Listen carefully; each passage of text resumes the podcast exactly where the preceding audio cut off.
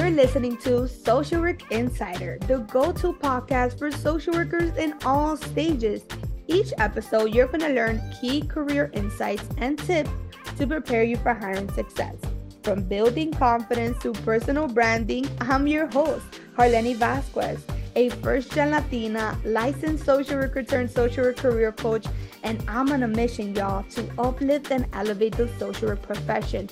I was able to build my own roadmap to success within my own social work career, and I'm here to provide you all with the concrete tools and knowledge needed to create the success you desire utilizing your social work degree. Enjoy!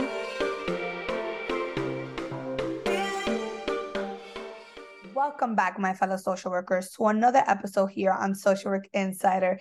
And I cannot believe it, y'all. We only have one more episode left until the season finale of Social Work Insider and of season three at that. And I hope that you all have been enjoying this season as I've been providing you all with concrete tools and insight to be able to help you level up and navigate the next steps in your career. But I want to be able to utilize this episode to catch you all up. Have you've probably been noticing, things have been quiet on the front facing end, of course.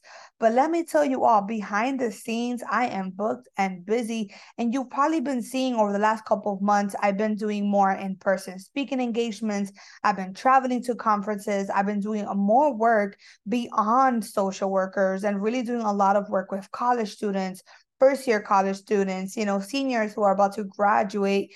And a lot of them are not social workers. A lot of them are currently first gen. A lot of them are either in public service or any other particular industry. And y'all, let me real let me tell you all that when I speak and when I deliver a workshop, if you haven't really been in that space, like it's truly on another level because I truly, truly lit up. And that's not to say that I'm going to stop being a career coach, that I'm going to stop helping social workers. I just want you all to realize this current season of change that I'm currently in.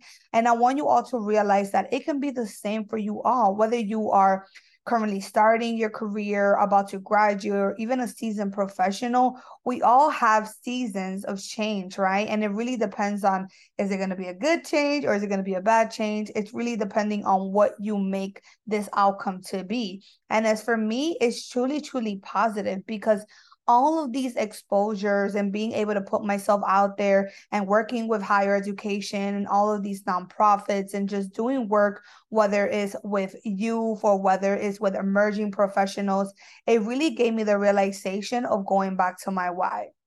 As you all know, I started Your Evolved Mind almost four years ago. I can't believe in October we hit four years in business. Four years ago, I started to be able to be that a sister for someone, to be that cousin, to be that madrina, just to be that support for social workers to recognize that they no longer need to settle, that they no longer need to put themselves in a box, and that they no longer need to do what's traditional. They're able to create their own path. I really made it my mission to be able to uplift and elevate the social work profession. I mean, y'all, for the last four years, that's what I've been doing. I'm known as a social work trailblazer. I've been working, you know, with higher educations, different programs, and social workers across the nation, even Canada. And I feel like not that I've met my I already met my purpose or met my mission, but it made me realize that I am in this season of change. I want to be able to create more of a bigger impact because at the end of the day, the message is the message. I want to be able to really help emerging professionals just elevate the next steps in their career, elevate themselves, empower themselves, believe in themselves, and not feel that they need to put themselves in a box. So I'm very excited for you all to see what's going to unfold over the next couple of months. I'm going to be expanding this social work bubble. Again, I'm still a known social work trailblazer, and I'm still going to be helping my social workers rebrand to be able to get hired in any area of practice.